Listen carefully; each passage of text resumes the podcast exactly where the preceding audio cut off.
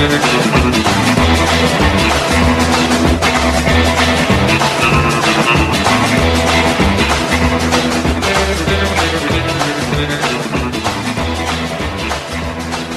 righty, hello again, everyone, and welcome to it. A glorious, glorious Friday is upon us, the fourth day of November, 2022. The last weekend, uh, you'll be inundated with commercials about the election, and uh, then it'll just be, you know, you have to deal with people lying to get into office. Hopefully, those lying Democrats will be crushed, and then, who knows? Maybe a little bit of truth will creep in. Probably not. We're dealing with Democrats here. They'll still be in the media. Anyway, I'm Derek Hunter. I'm your host. Appreciate you listening. Action packed program and fun, fun show coming. A lot of mockery. I didn't know NBC News had a streaming. So I knew they had the Peacock thing and the junior MSNBC, but now they have something even lower than that. It's pathetic. And we'll talk about the president's speech and just all the BS that comes out of that poor man's head. But first, let me tell you that at midnight tonight, you will be getting the Week in Effin Review. That's right, the Week in Effin Review at uh, patreon.com slash Derek Hunter Podcast or derekhunter.locals.com. Support the show, see pictures of the kids, the family, the trick-or-treating, get entered into the contests and all that stuff. I'm going to try and enter or uh, amp up the, uh, the game and the signed book business uh, as we approach Christmas. I want to get it out to get something really cool uh, before Christmas, something you stand a chance to get before Christmas. So uh, go there and enter. I think since it is the uh, right before the election, I am going to allow or just uh, distribute normally through the normal channels as well as through Patreon and whatnot. I'll maybe make the uh, Week in Effin review for free this week to try and inspire people to go and vote. Now, if you don't like swearing, don't listen to it. Don't listen. It's I don't want to hear it. I don't want to hear it. I'll make it live uh, through the the uh, normal channel, so whatever you listen to, for noon on Saturday. But then everybody else who subscribes will get it at midnight. They'll have it full twelve hours earlier. So, but uh, yeah, maybe it'll inspire some people to laugh, think, and get off their asses and vote. So we'll do that. But I appreciate the hell out of the support uh, of the show. If you like it, sign up. And if you don't like it and you just want to win signed books, as I do, ramp it up. Mean, I did find the Trump books the other day. I, don't know though. Those are very expensive books now, and he's autographed them. We'll see, we shall see. We shall see. Check it out. Sign up. All right, let's uh, let's get started. We have a lot going on, a ton of things to talk about. Our idiot president addressed the nation last night, and they billed it as a surprise address. In a surprise address, the president of the United States went over to Union Station. Now it's funny. Union Station is a beautiful building that Democrats have absolutely ruined. Really, really. I think it's actually featured. I know it's supposed to be in Mr. Smith Goes to Washington, but I think they actually filmed there as well. The interior is gorgeous, it's huge. It's um, the main concourse is 555 feet long, which was built expressly 555 feet long because that is the height of the Washington Monument. So you could technically, if you ever wanted to, lay the Washington Monument in Union State. Washington D.C. is so bizarre. Building architecture is so bizarre. They do that. The uh, Washington Monument and the uh, Statue of Liberty on the top of the Capitol Dome are both 555 feet. They're the same height, and nothing is allowed to be any taller than I think 10 floors or 11 floors or whatever. So that those two buildings are by far the uh, the towering skyline. Spider Man could never make it in Washington D.C. because all the buildings are so short. He'd just be, he'd run out of webs because it just uh, isn't designed for the long swings. That, that's why he could only really work in Manhattan. But Joe took the uh, the beast down to Union Station, and he didn't give the speech at the White House. And you sit there and you say, "Well, why didn't he just give the speech at the White House?"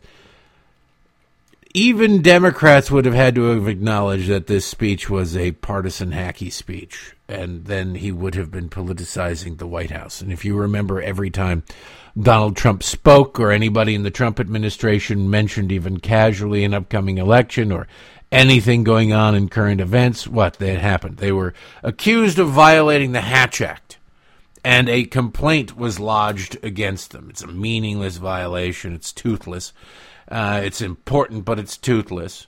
It says that you can't use government facilities and government blah blah blah to uh, conduct political business. It was why when I was in the United States Senate, I'd have to walk over to the Republican National Senatorial or the Republican Senatorial Campaign Committee headquarters for a weekly conference call. Like I couldn't just use my BlackBerry that the government gave me. Nope, couldn't do it. We were pretty strict about that. Less some other offices, Democratic offices, are less strict about it because uh, Democrats control all these things. They know that they're not going to be called out by their own. But uh, if Joe had politicized the White House with that speech last night, he would have uh, opened himself up to the very criticisms that he and his fellow travelers loved hurling at Donald Trump. That's why he went to Pennsylvania. This was essentially a redo of the blood red Hitler speech, you know, the Nuremberg rally up in front of uh, Independence Hall, where they're like, you know what, let's make it look like it's dripping in blood. And let's film Joe from underneath, and he'll be standing there, and let's use a couple of Marines in the background to make it really, really creepy. And then the president can talk about how he's fighting fascism with all of the hallmarks of, you know, fascism behind him. He can tell us how he's fighting fascism. It'll be wonderful. It'll be glorious. It'll be awesome. So instead, they took down to this time. They just put some blue drapes up. They decided not to go with the blood red. It was a little too on the nose last time and sick the president on the teleprompter. To his credit, he managed to stay awake. Granted, it was only like 7 o'clock, so not a real big accomplishment. But he managed to stay awake and watch and get and stumble through his, his partisan hacky speech, telling the American people that democracy itself is on the ballot. Democracy itself is on the ballot. That political disagreements are all well and good and perfectly fine, and he, under his administration, will allow them to continue. It's just that if you vote wrong, you are threatening democracy. And by voting wrong, that means voting for Republicans. It really was an amazing spectacle. I'm not sure Joe was fully aware of what he was saying, but whoever wrote it was really right up there with some of the greatest propagandists ever in in history.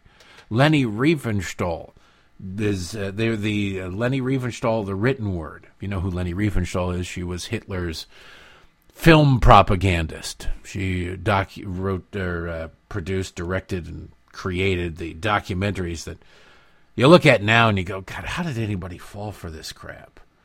But it worked. It was a different time. People were very naive. And if you listen to Joe Biden's speech last night, you had to sit there and you go, how does anybody fall for this crap? And you have to remember that the good percentage of the American public, a rather large percentage, whatever the number of registered Democrats is, who are not currently bilking the system for millions of dollars, meaning the working Democrats whatever percentage that is, that's how big the percentage of people with, uh, let's just call them again, low information voters. They will fall for anything, they will believe anything because it's much easier than, I don't know, recognizing that the failure in their lives is a direct result of their own actions and poor choices.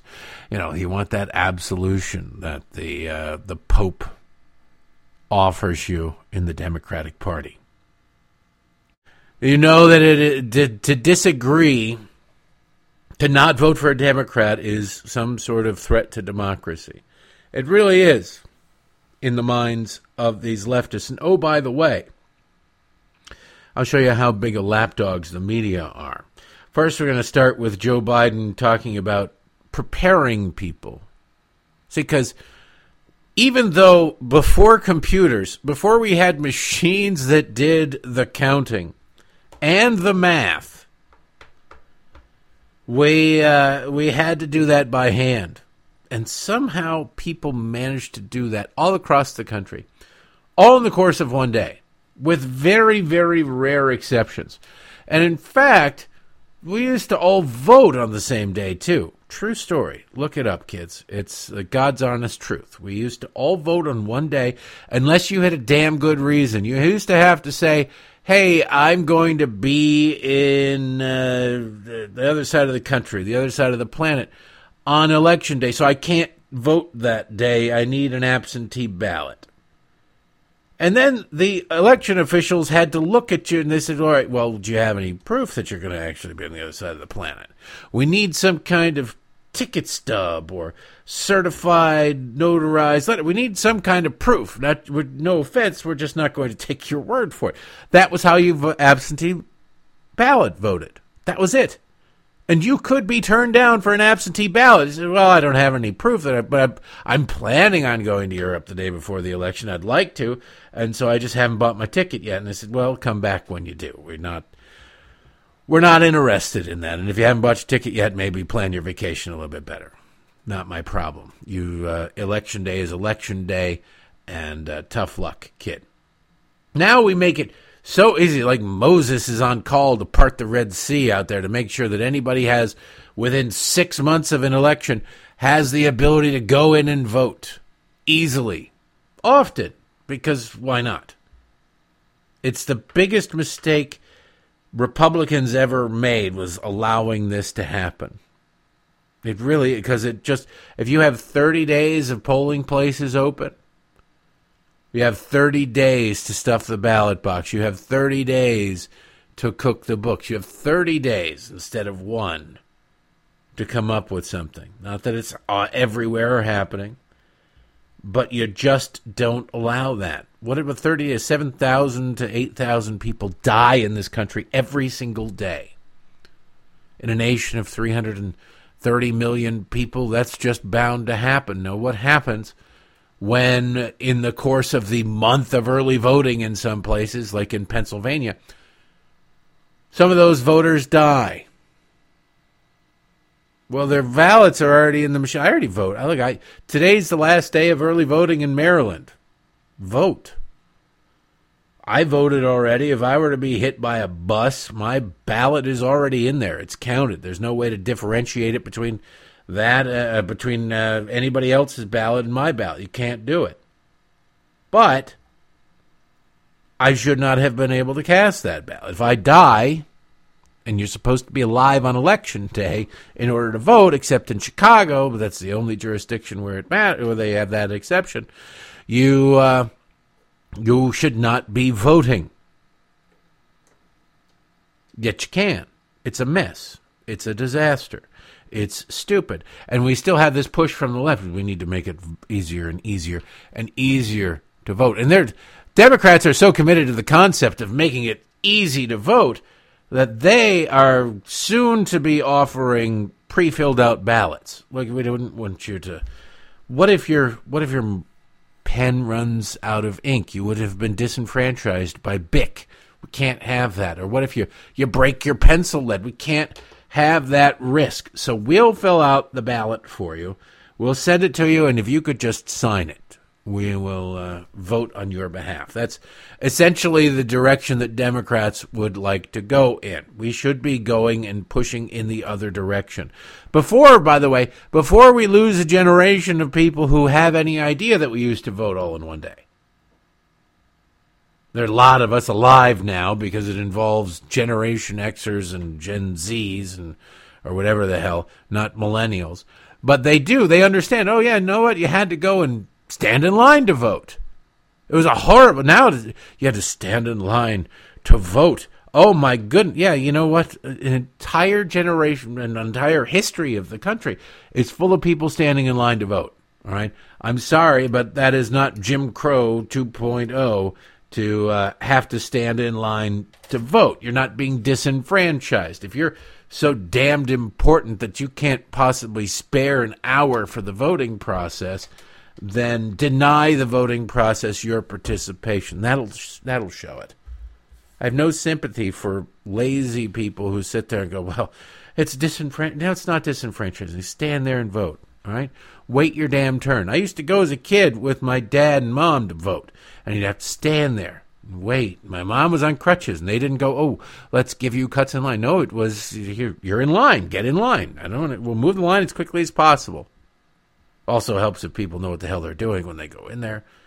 It take me about took me about eh, three minutes to vote, if that. The only thing that was any delay was making sure I filled in the ovals completely and didn't color outside the lines, and then which person to uh, write in for the Republican I couldn't bring myself to vote for. And the name was Connie Chung. That's what I voted for. I wrote in Connie Chung. it was a race that wasn't going to matter anyway. But as a matter of conscience, I had to do that.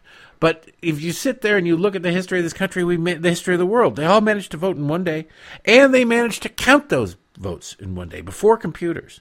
Now there's a rolling count on the machines, and all you got to do is go, okay, let's take the rolling count, plug it into this machine. This machine will add it to the other rolling counts, and uh, we'll have a total. And then we can run the paper ballots again through the machine to make sure if there are paper ballots.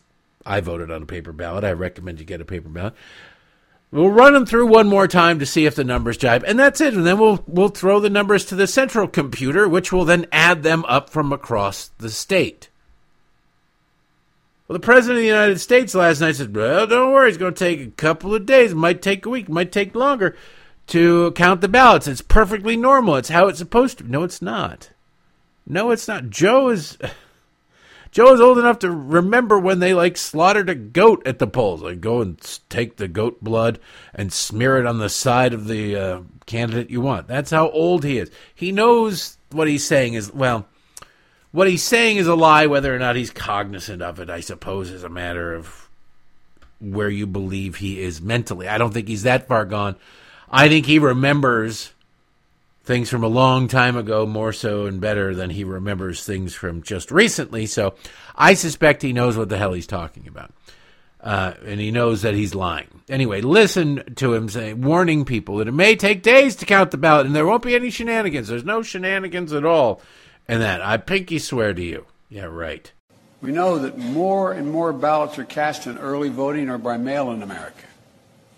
We know that many states don't start counting those ballots until after the polls close on November 8th.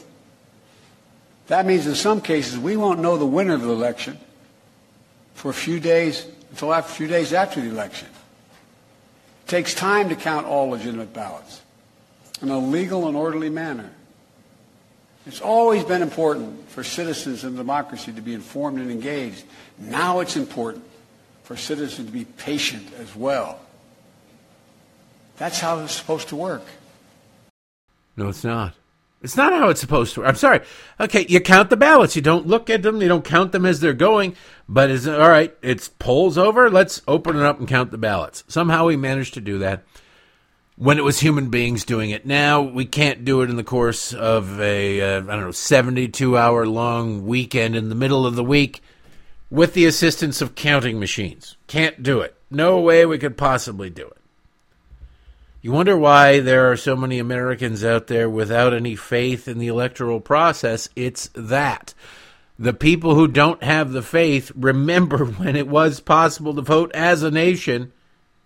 Not that many fewer people. Yeah, there are 330 million people in the country now. There are probably, what, 290 to 300 million people when we all voted on the same day? Still managed to do it? It's ridiculous. But democracy itself is at stake. That's the, that was the message of Joe Biden last night.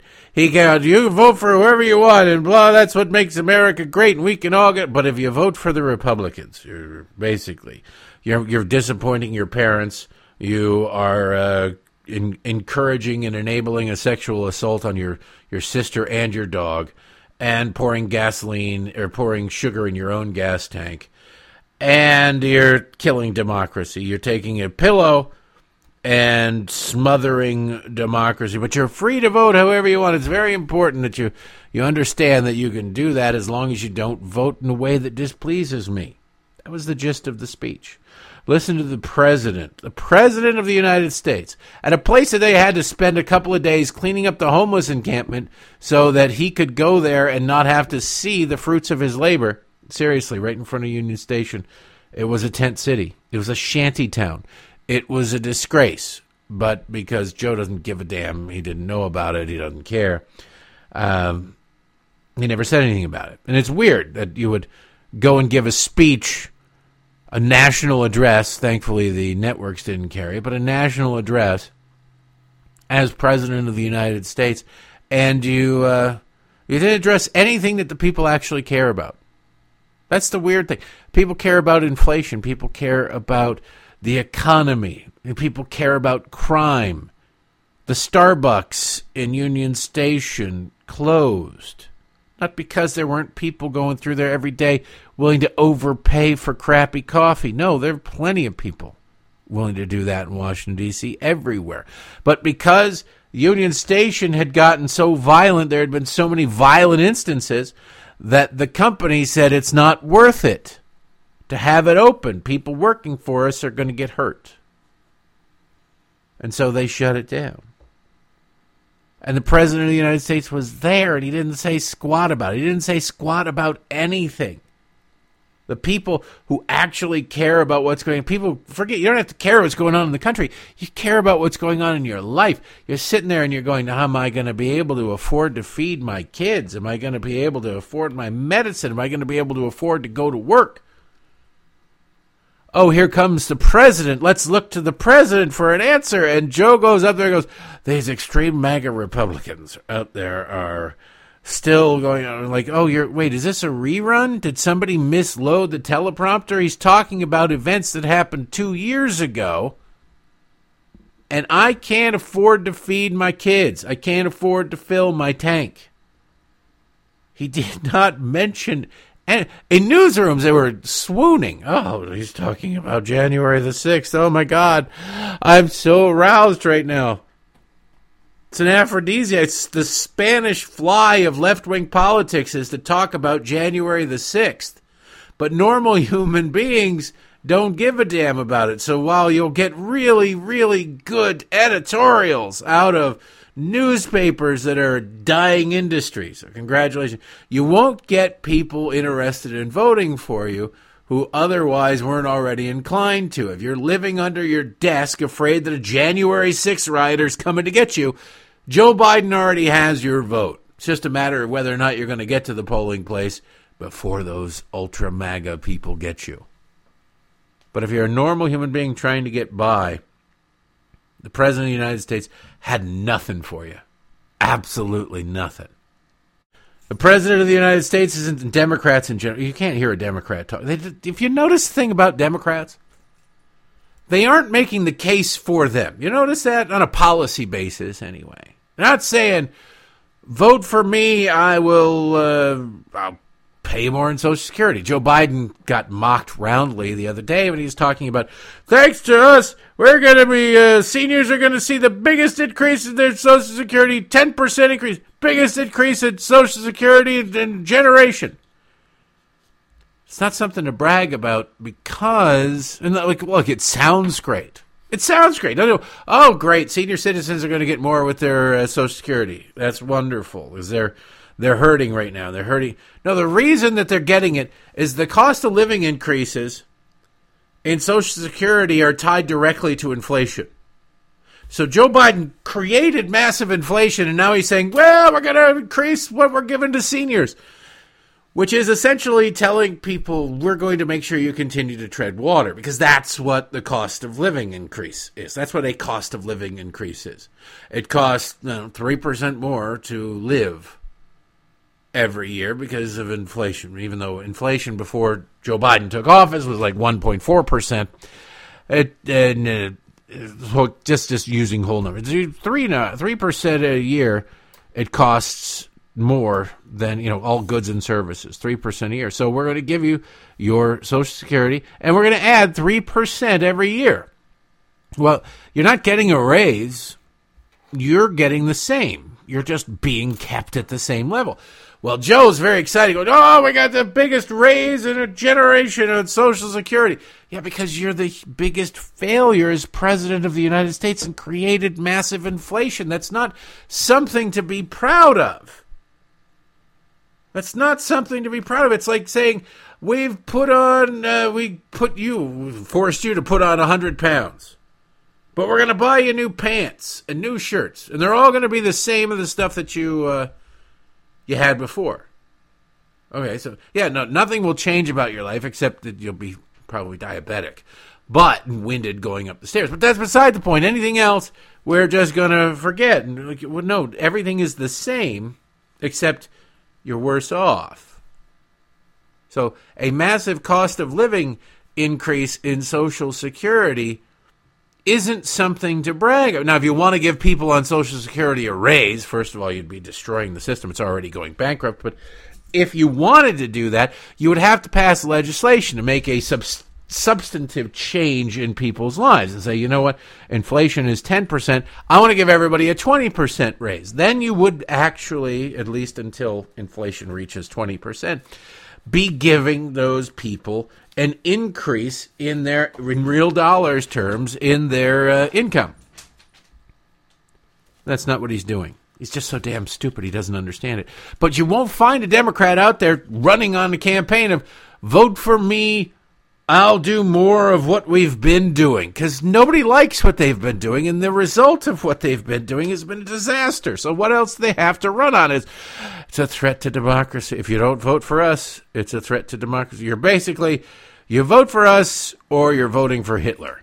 Do you want to empower Hitler, sir?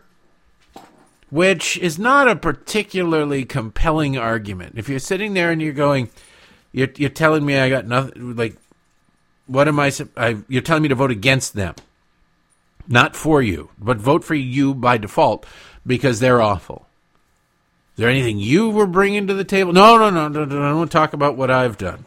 Because if you're talking about how crappy things are, you're the party in charge. You talk about the economy being in trouble, you're the party in charge.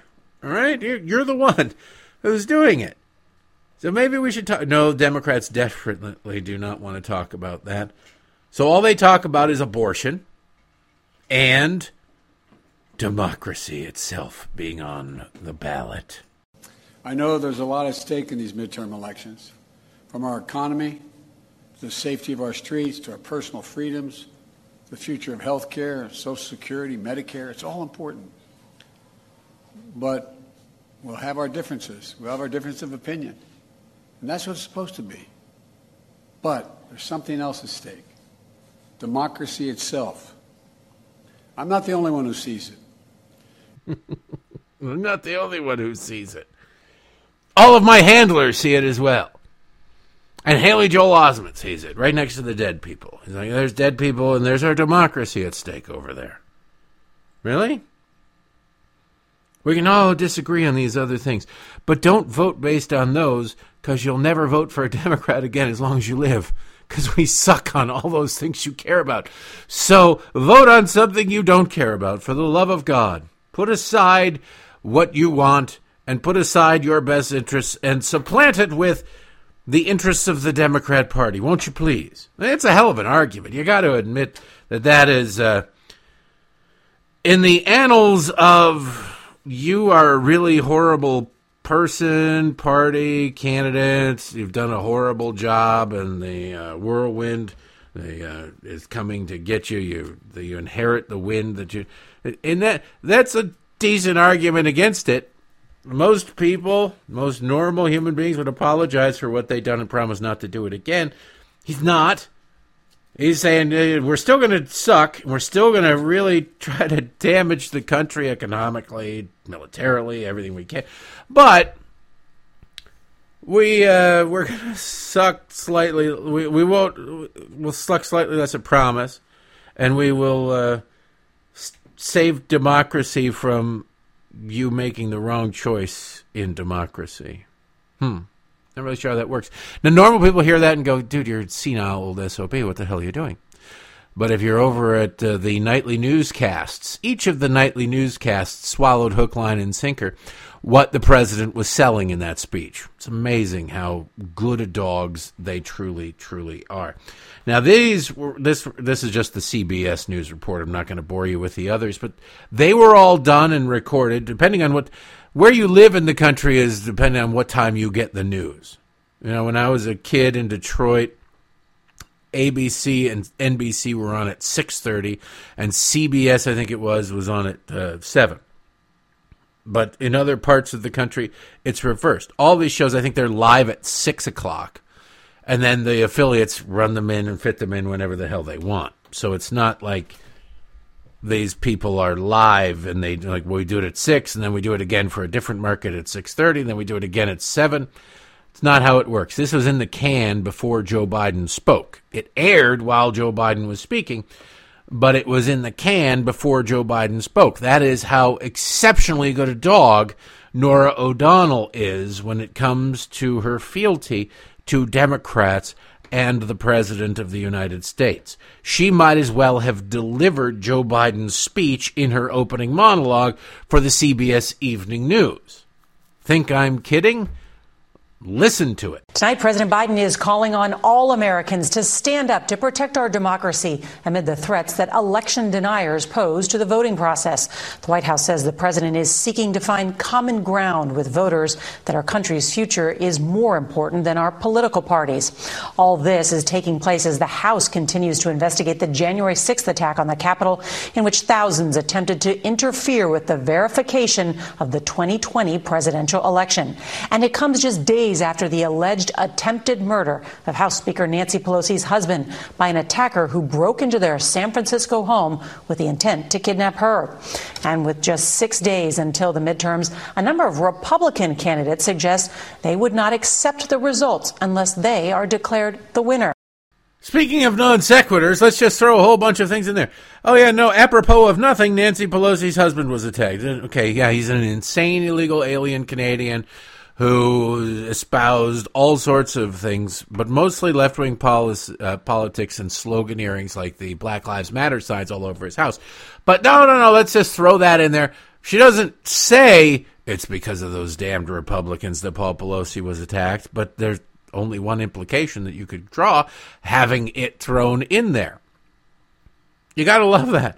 Republicans will only accept the results if they win. If they win. Huh? Is there a Democrat out there saying, because uh, this is, I love these hypothetical questions. I don't think I've seen a Democrat ask these questions this cycle. Will you accept the results if you if you lose? Hmm. Because what would the answer be? We're focusing on winning, Chuck. We're going to focus on winning, Bob. We're going to do. That's what we're really out here doing. Is we're going to fight to win. Okay, that's not what I asked. Will you accept? No one wants to answer a hypothetical situation where, like, yeah, you know, and if I lose, I'm to definitely just sit back and uh, lick my wounds and cry like a little girl and probably drink some Chardonnay. Well, is that really going to be all inspiring? Imagine a Knute Rockne speech. Look, kids, we're going to get out there. We're going to fight and fight. But if we, you know, it's probably not going to win. And if we do lose, I'm going to be really upset. I'm going to my wife is going to have to hold me tight, tight. We're going to have to spoon for several days, maybe even through the weekend if we don't win, okay? Everybody's kind of recoiling in horror, going, What? What? Knute, What are you doing? You, you're an ox of a man.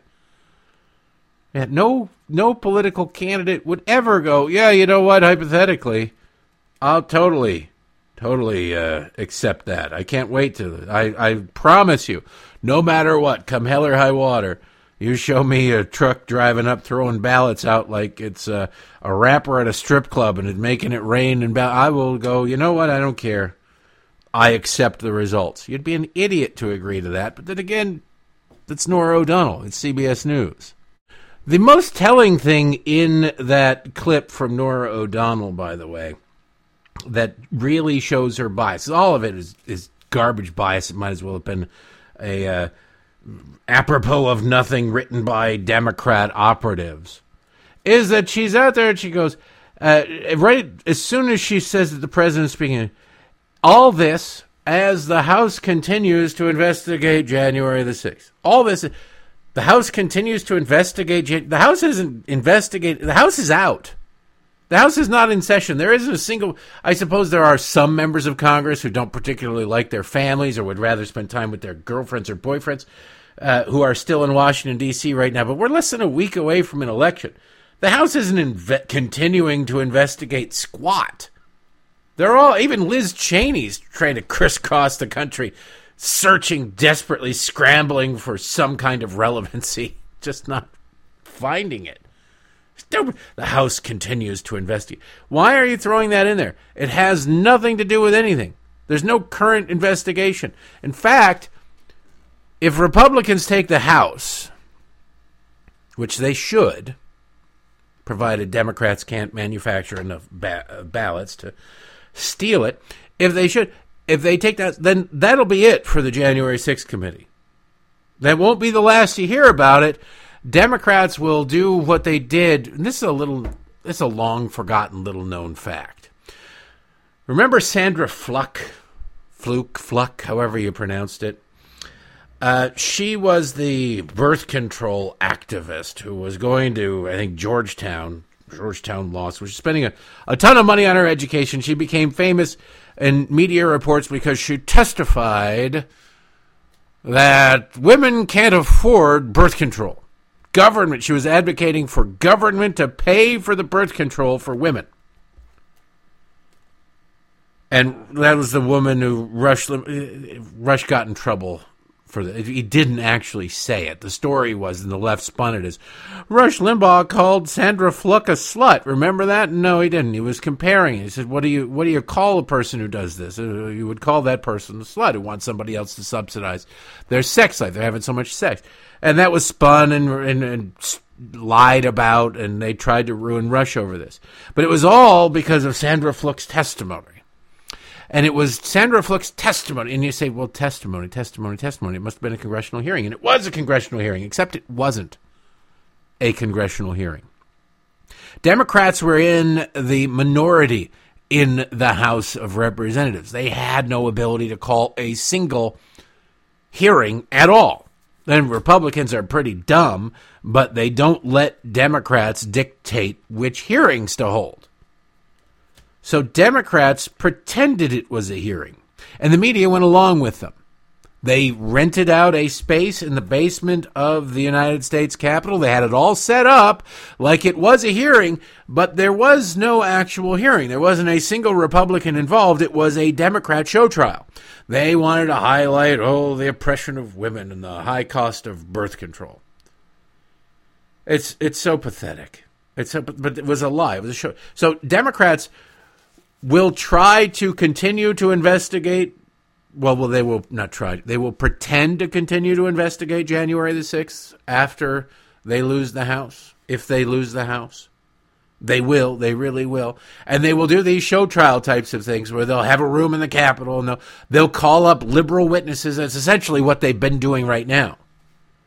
It's not like Liz Cheney and Adam Kinzinger are, you know, my social calendar is solid after the new Congress comes in. They got nothing better to do. So they're going to not be members of Congress anymore. You don't have to be a member of Congress to participate in the Democrat show trial. So they could come down and become staffers and official members, and they'll rename it as it's the, the uh, January 6th Truth Commission or something like that. And they could continue this crap well after it. But for all intents and purposes, the actual investigation will come to an end with this Congress. Will come to an end with this Congress. But that won't be the last you hear of it if Republicans are smart. This is a rather large if, and uh, that is always my concern when it comes to Republicans. But that rather large if would be um, they sh- Republicans should take everything, everything that this committee has has gathered together, is property of we, the American people, but in particular, co- property of the United States Congress. It is not from one Congress to another. Well, the 112th Congress uh, can just burn all their documents and everything because the 113th Congress can just go to hell. We're not going to work with. No, I think they're up to like 117th Congress, or whatever. I don't know where they are, but it doesn't matter. all those documents, all those testimonies, all those things that Democrats have worked feverishly to hide from the American public. Remember, all you see from these things is what? Here's a 12 second snippet of somebody saying something, and then we'll intersperse it with uh, B roll from the riot that day. Like, oh, no, this is terrible. And then you go, wait a second. Didn't Ivanka testify for like 12 hours and you just showed me uh, 15 seconds? Where's the rest? No, no, no, we don't do that. Well, if Republicans take over, they'll have access to the rest. They'll have access to all. They'll have access to everything out there. Democrats are terrified at that prospect. They really are. And so Republicans should launch an investigation into the investigation of January 6th. Why? Because we do need to know how this came about and how much taxpayer money was used and how much of this was strictly for politics. Like, for example, allegedly, allegedly, Ray Epps testified before the committee. We've not seen a transcript. We have not seen a video. We have not seen a video snippet of anything that Ray Epps has said. Now, for those of you who don't remember, Ray Epps is the guy who's running around going, We need to go to the Capitol.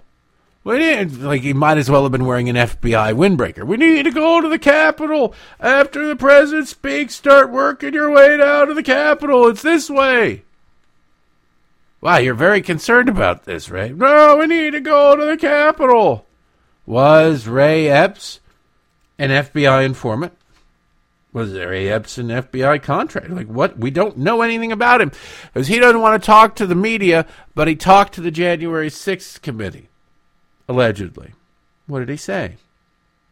I want to know what he told them, and I would like to see him recalled. The power of the subpoena. Democrats are going to rue the day that they went after someone like Steve Bannon, not because you don't mess with Steve Bannon uh, Steve Bannon, you can mess with him in any way, shape, or form, but he is an American citizen. You mess with anybody, but you don't mess with them beyond or mess with their rights. You can call them fat, ugly, stupid, whatever you want. It doesn't matter. But if you start messing, using the power of government to try and imprison them because of wrong think in your mind, that's a bit of a problem. But when messing with Steve Bannon, what did they do? They went and made contempt of Congress a crime for which serious time is deserved. They set the precedent. Now, remember, Democrats absolutely loved precedent. Oh my God, you are not allowed to even think about repealing Roe v. Wade. It's been precedent for 50 years. Okay. Well, it not, wasn't the same way with the Plessy versus Ferguson and Brown versus Board of Education. Plessy v. Ferguson had been rule law of the land for a long time, the separate but equal doctrine, and the uh, Brown versus Board of Education said, no, that's a bunch of garbage. No one had a problem with that being overturned because that's how the law works. But somehow abortion was sacred. Well, Democrats love precedent. They set the precedent that contempt of Congress is a jailable offense. I'm okay with that.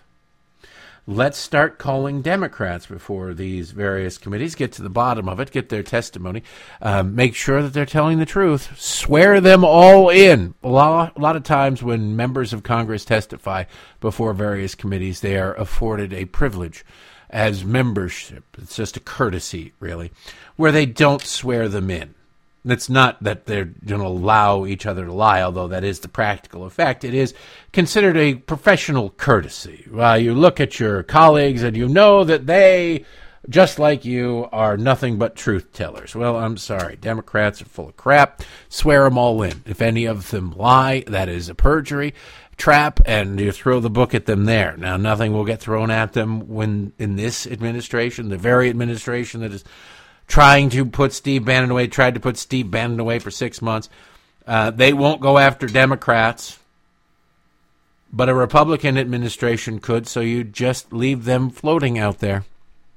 And then you get them. So, yes, while the January 6th hearings somehow made it into the report on uh, unrelated issues because Norah O'Donnell is a left wing hack, don't ever let it fully escape your mind because when Republicans take control, you got to hold their feet to the fire to make sure they do what is necessary, what is needed, what is required, and frankly, what is right to get to the bottom and expose all the crap the Democrats have been doing. It could be, and it could get really, really fun. It should get really, really fun next year. I'm looking forward to it anyway. All right. So what else? We've got. Uh, I want to play you this because I didn't. There's MS or no, it's NBC Plus. I didn't know there was such a thing as NBC Plus. I knew that there was. Uh, maybe that's what they call NBC streaming on the Peacock or whatever it is. But um, NBC Plus just seems like an ironically named thing. Like, oh, it's just a wonderful. Nobody wants your crap. Nobody wants the stuff you're offering for free, MSNBC. Why in the hell would anybody want the, the stuff that you're you're charging a subscription rate for? But NBC Plus apparently does exist. And it is uh, chock full of really, really just wonderful, wonderful news. Oh, you know what? Before we get to the the trans issue, we talked. We didn't talk about it, but there's the story of U.S. United States funding drag shows in Ecuador. You really want to know why people are fleeing Ecuador? It might not just be the corrupt government or the drug cartels or anything. It is the fact that the United States State Department funded 13 drag performances at a cultural center in Ecuador. And you're sitting there going, what? Yeah, $20,600 of our tax money was Fox News. The Biden administration is under fire for spending more than $20,000 in taxpayer dollars to fund drag shows in Ecuador. House Republicans are demanding answers from the State Department over a September decision to approve a $20,600 grant to Ecuador's Abraham Lincoln North American Cultural Center. Wow. Abraham Lincoln is rolling over in his grave. His grave, which, by the way, is like poured concrete. Yeah, people tried to steal his body. Look into it; it's an interesting history. But uh, they, they, Abraham Lincoln is now buried under concrete, in concrete, actually, because of grave robbers. So, uh, but, but, but the grant is for the center to provide three workshops, 13 drag performances, and the creation of a two minute documentary. Why, I'd give them a five minute documentary if they give me $20,600. I'd even make it about drag queens just because what the hell, just give me the 20,000 bucks. President Biden has wokeified the State Department and is misusing taxpayer money to implement a radical and unpopular agenda abroad, said Representative Andy Biggs, Republican of Arizona. Yes, he did. Well, they did that, and congratulations to you can see why people are fleeing. And then along those lines, no, no, and I'll save this other thing out of Norway until after we hear this audio. Along those lines, NBC News on NBC Plus. Now these are these are two people I three people I'd never heard of. This is like the junior. This is like the rookie league. Normally the streaming services are for like Mehdi Hasan and things like that. People they put in on the weekends to get more reps so they aren't as terrible at their jobs as you know the the jokes that they are. And maybe they can not suck at their jobs for when they finally fire somebody over at MSNBC something like that. But the streaming service is really really honestly for some of just the really terrible at their jobs people. Now these people the NBC reporters Joe Fryer Savannah Sellers, and Joe spelled J O. The other Joe is spelled like a normal Joe. J O Yurcaba, I think. Y U R C A B A. I know they pronounce it in the audio, but discussed the impact of voter ID laws on transgender people. Yeah. On NBC News' free streaming service uh, show Morning News Now. Now, I want you to hear and uh, hear what they say in these clips, but also listen to the peppy, unquestioning delivery of state sponsored propaganda. Because make no mistake, that's what this is. You're sitting there and you're listening to every bit of state sponsored propaganda you have ever heard in your life. If you've ever heard translated things out of Russia or Cuba or China or North Korea, whatever the media is, it's the same mindless attitude, the absolute, unquestioned obedience to a narrative and acceptance of whatever it is they bring to the table, whatever it is they offer. It, it, it's in their tone of voice. It's bizarre and terrifying and hypnotic at the same time. But yes, apparently trans uh, transsexuals, transvestites, trans I guess they're just trans now. It's a catch-all term. Are having difficulty voting. I know. I'm sorry to have ruined what would have been otherwise a perfectly good night's sleep for you. Try not to let it bother you too much. As Gen Z gears up to hit the polls, transgender voters are concerned they might be blocked from casting their ballots. Yeah, that's because a growing number of states are enforcing stricter voter identification laws that disproportionately impact the community. NBC Out reporter Jo Yurcaba joins us now with more on this. Joe, good morning to you. So, first of all, how can voter ID laws create obstacles for transgender people? And where do we see some of the strictest voter ID laws? oh, um, the dear leader today ended up golfing for the very first time and hit 18 holes in one. It's wonderful. Wow, I tell you, there's nothing like Kim Jong Un and the ability to swing a golf club. That same sort of creepy. You can tell there's zero thought behind anything that's coming out of these people's minds. Okay, I'm supposed to say what? All right, well then I'll say it. That's what. There you go. There you go. Poor transgender people. Now, before you even hear what comes next, what might be going through your head as to why it is that some transgender people might have a little bit of difficulty in voting when it comes to voter ID? Might it be because in their driver's license photo, they're a dude with a thick beard and a Marlboro hanging out of their mouth and uh, some tobacco chew dripping out? And uh, then they've got like a flowing blonde wig and are wearing high heels. And like, huh? You don't really look like uh, your your driver's license photo right there, sir, ma'am, sir, nam, Sam. But if you thought that, you'd be right.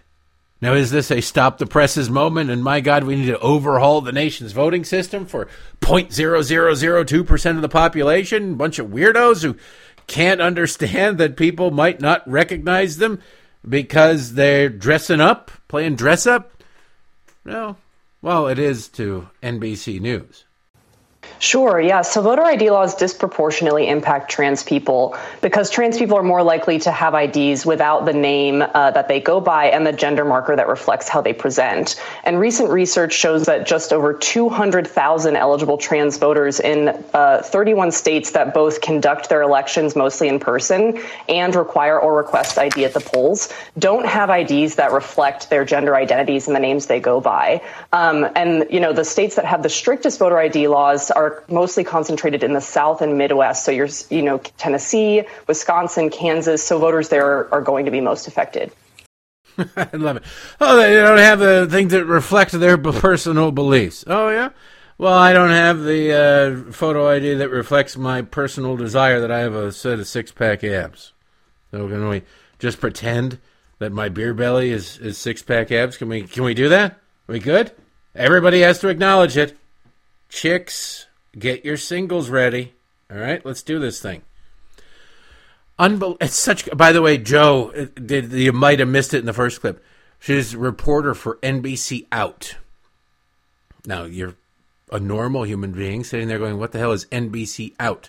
Is this their camping vertical? Do they talk about the best campgrounds or national parks or tent sales? No, no, no out as in gay because gay news is different from regular news apparently. Just like nbc news has nbc news latino. I'm surprised they didn't name it latinx i'm not sure why they committed that hate crime. But they have nbc news latino and they have nbc news black. Because and nbc news asian now. They finally got around to that. Because news has a race apparently, now to the left. And it also has sexual preferences. Yeah, your news is getting it on. You probably already knew that by the way it was trying to screw you over. But I love this this uh, oh, you know people they, they they, they don't present they have different names in their eye. Where else is it acceptable that you have a, a different name and picture on your ID? Where is it acceptable? Try and get on a plane with, uh, yeah, my name is Derek Hunter, but I've got my fake ID. I don't want the uh, IRS to know that I'm moving loads of cash offshore. So I'm traveling under a non de plume. I'm traveling under uh, Chauncey Snottenheimer. They'll never know what's going on. And so that I'm presenting as Chauncey today. Here's my driver's license. Don't worry that it says Derek Hunter. Don't worry that it doesn't even look like me in the picture. Just shut up and let me by. I'm identifying as such today. Where else would that be acceptable? Nowhere. Nowhere in the world would it be acceptable. But if you actually, if you wanted to meet with the president of the United States, and God knows why you would want to do that with this clown, but if you did, they run a thorough background check on you. If you just enter the White House, they actually run a decent background check. If you take the public tour, they, they run and make sure you don't have any active warrants. If you get into the West Wing, which I have been into, you have to submit like a day ahead of time your social security number and your full address, your full name, and everything. And they run a background check on you, make sure there's nothing weird on there. So if you then show up and you're different, a different name, you want to be called a different name, or you have a different name on your driver's, you're probably not going to be let in to meet the president of the United States. So if these things are so fundamental to your well-being and your existence and your your mental health, wouldn't you then go, well, I got to do everything? You can change your name to whatever the hell you want to change your name to. I don't give a damn. If your name is Joey and you want to be known as Lila, knock yourself out. Get it done legally. I will call you nothing because I'll go, that's weird. I don't want to be a part of that. But that's beside the point. I'll wish you well. I will not try to stop you. But for I will not plow the roads so that you can have special treatment. Ever. Sorry. You're not special. No matter how different you pretend to be or think you are, I will never, ever in a million years think of you as special because special is not how you exist. Special is how you, what you do. Special is a result of actions, not existence. Inhale, exhale. Okay, everybody does that. Doesn't make you special, doesn't make you unique. Won't make me care. But NBC News will care because you won't be able to vote because stupid reasons. Let's talk about the process of changing identification for transgender people. I know it can be difficult, even voter laws aside. Walk us through that. Yeah, so bear with me here because it's a list. I spoke to um, Alex Corona in Milwaukee, a trans woman who had to complete this process when she was in college. And she told me that in Milwaukee County, first you have to go before a judge to file a, a name change petition. Then you have to publish notice of your name change in a local paper, paper for three weeks, and anyone can challenge your name change during that time. Then you go before a judge again, and then you have to go update your name with various state and federal agencies like the DMV and the Social Security Office. And in some counties and other states, States, you also have to get your fingerprints taken at a local police department and also undergo a criminal background check. And this has become even more difficult in recent years because a lot of states have passed laws restricting whether or even how you can change your gender marker on your driver's license, um, for instance, um, which is only possible in Tennessee, for example, if you show proof of surgery. Yeah, cut it off or you're still a dude. But if this, before you start crying for them, Argentina, this may sound familiar to about half the audience. Why? Because it's pretty close to what happens what women do when they change their name when they get married. It's not not a heroic effort, Herculean in its scope. No. It depends on the state, but you've got to jump through some hoops to make sure that you change your name properly, and you got to change your name everywhere, and you got to let things know. And I don't know about the. Uh, I, have heard of the you got to publish this thing in the paper for a while thing. I don't know that that applies to married women, but it makes sense to other people, and it does apply to people who are just changing their names. Period, not from Betty to Bob, but from Bob to Tony. Why? Because what if Bob owes you a lot of money? What if Bob is the guy who beat the hell out of uh, you or stole your dog or whatever? And you go, oh, hey, wait a second. There's Bob, that SOB. Because if you change your name, it makes it a little more difficult for, you know, certain things to track you down. So it makes sense, but they try to make it sound as nefarious as humanly possible. Well, poor, poor, sweet, sweet, nourishing trans people having difficulty. They have to fill out paperwork that, oh, you have to, a, a sheet of paper? A whole sheet of paper you have to fill out to completely negate the existence of reality and biology? One sheet of paper? Oh my God. The horror of the, how do you ever survive? Give me a break. So then there's one more clip here about the trans voting issue. Feel sorry for them, cry for them. This is again uh, the NBC News streaming service. If you wonder why you never heard of it, it, this would probably be a good reason as to why. Uh, Jo, being transgender while actually voting can be dangerous, especially in states where the so called culture wars are raging. I know you spoke with someone about their experience at the ballot box. What did they tell you? And does that experience seem reflector of the fear that transgender people in general experience while voting? Sure, yeah. I spoke to Henry Seaton, who voted for the first time in 2016 when he turned 18, and he told me that he went to his local polling place, which was a in a conservative um, Nashville suburb, and he showed his ID to the poll worker. And at the time, he had legally changed his name. He was presenting as masculine, but his ID still said female because of those barriers I talked about to change your gender marker on IDs in Tennessee. So the poll worker was very confused and had to call over another poll worker, and it took a lot of time, and he had to out himself as trans, and he ended up being able to, to go in and vote, but he said a lot of people around him were looking at him suspiciously because they saw that he had been flagged by the poll workers. And he said that that's it's incredibly dangerous for trans people, due both to the wave of anti-trans legislation, legislation that we've seen, but also um, in states like Tennessee, where you've seen five anti-trans bills become law last year. Um, and so those combination of the two make that kind of thing at the polls very dangerous for trans voters. Important issue. Jo Yurcaba, as always, thank you so much. Thank you. Yeah, it's such an important issue. I'm sorry if you're not going to be able to sleep tonight. It's hugely, hugely important. I love it. So and so is a trans man, blah, blah, blah, tried to vote, but his uh, driver's license said that uh, she's a chick. He had to out himself as trans. Well, what do, we, what do you mean out himself as trans? All we hear is as a trans woman, as a trans man. He's a trans woman. He's a, tra- it's a trans person. All they do is like want that hyphen. Please call me trans this and trans that and trans the other thing. What do you mean there's no outing as trans? You are trans. That's sort of what the identity is based on, isn't it? God, these people, they're so stupid. It's, it's almost impossible to mock them. They really are. Can you mock a parody or can you parody something that is a mockery of reality? I don't know. They're finding out over in Norway. Reduxx, R E D U X X dot com, nor, dot info. Headline Norwegian man now identifies as disabled woman, uses wheelchair, quote, almost all of the time. I don't know, maybe this site is a parody, but it's. You can't parody this stuff anymore. A man in Norway is sparking outrage on social media after he was sympathetically interviewed about his decision to begin identifying as a disabled woman. Not just a woman, a disabled woman. He's he can walk just fine, but he uses a wheelchair. I guess you really work on your upper body strength. On October 28th, Good Morning Norway aired an interview with Jorund Victoria Alme, 53, an able bodied man who now identifies as a disabled woman.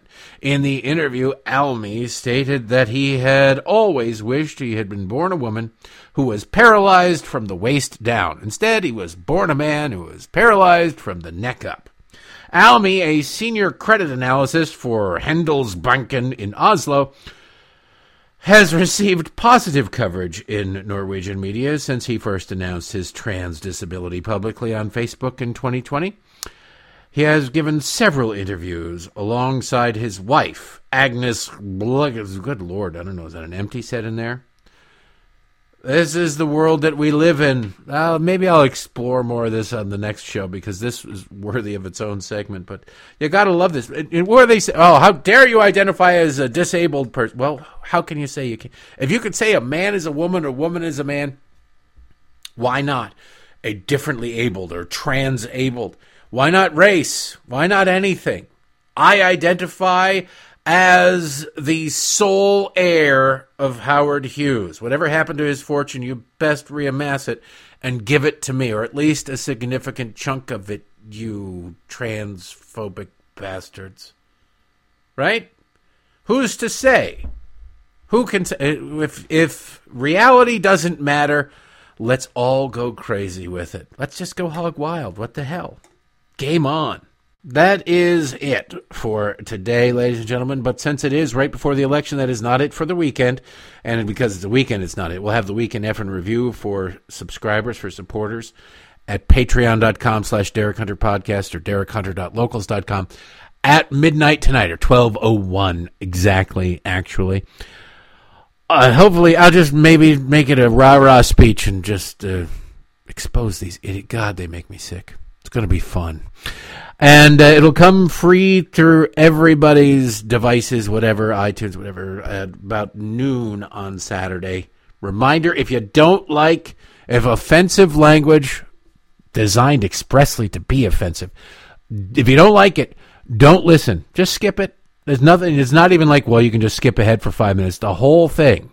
Just consider it one giant f bomb and penis joke. That's it don't listen to it otherwise. If you have any sensibilities about people being called rude names, don't listen to it. It's all in good fun and truth. So check that out otherwise and support the show. And otherwise, be back here on Monday all over again. Have a great one.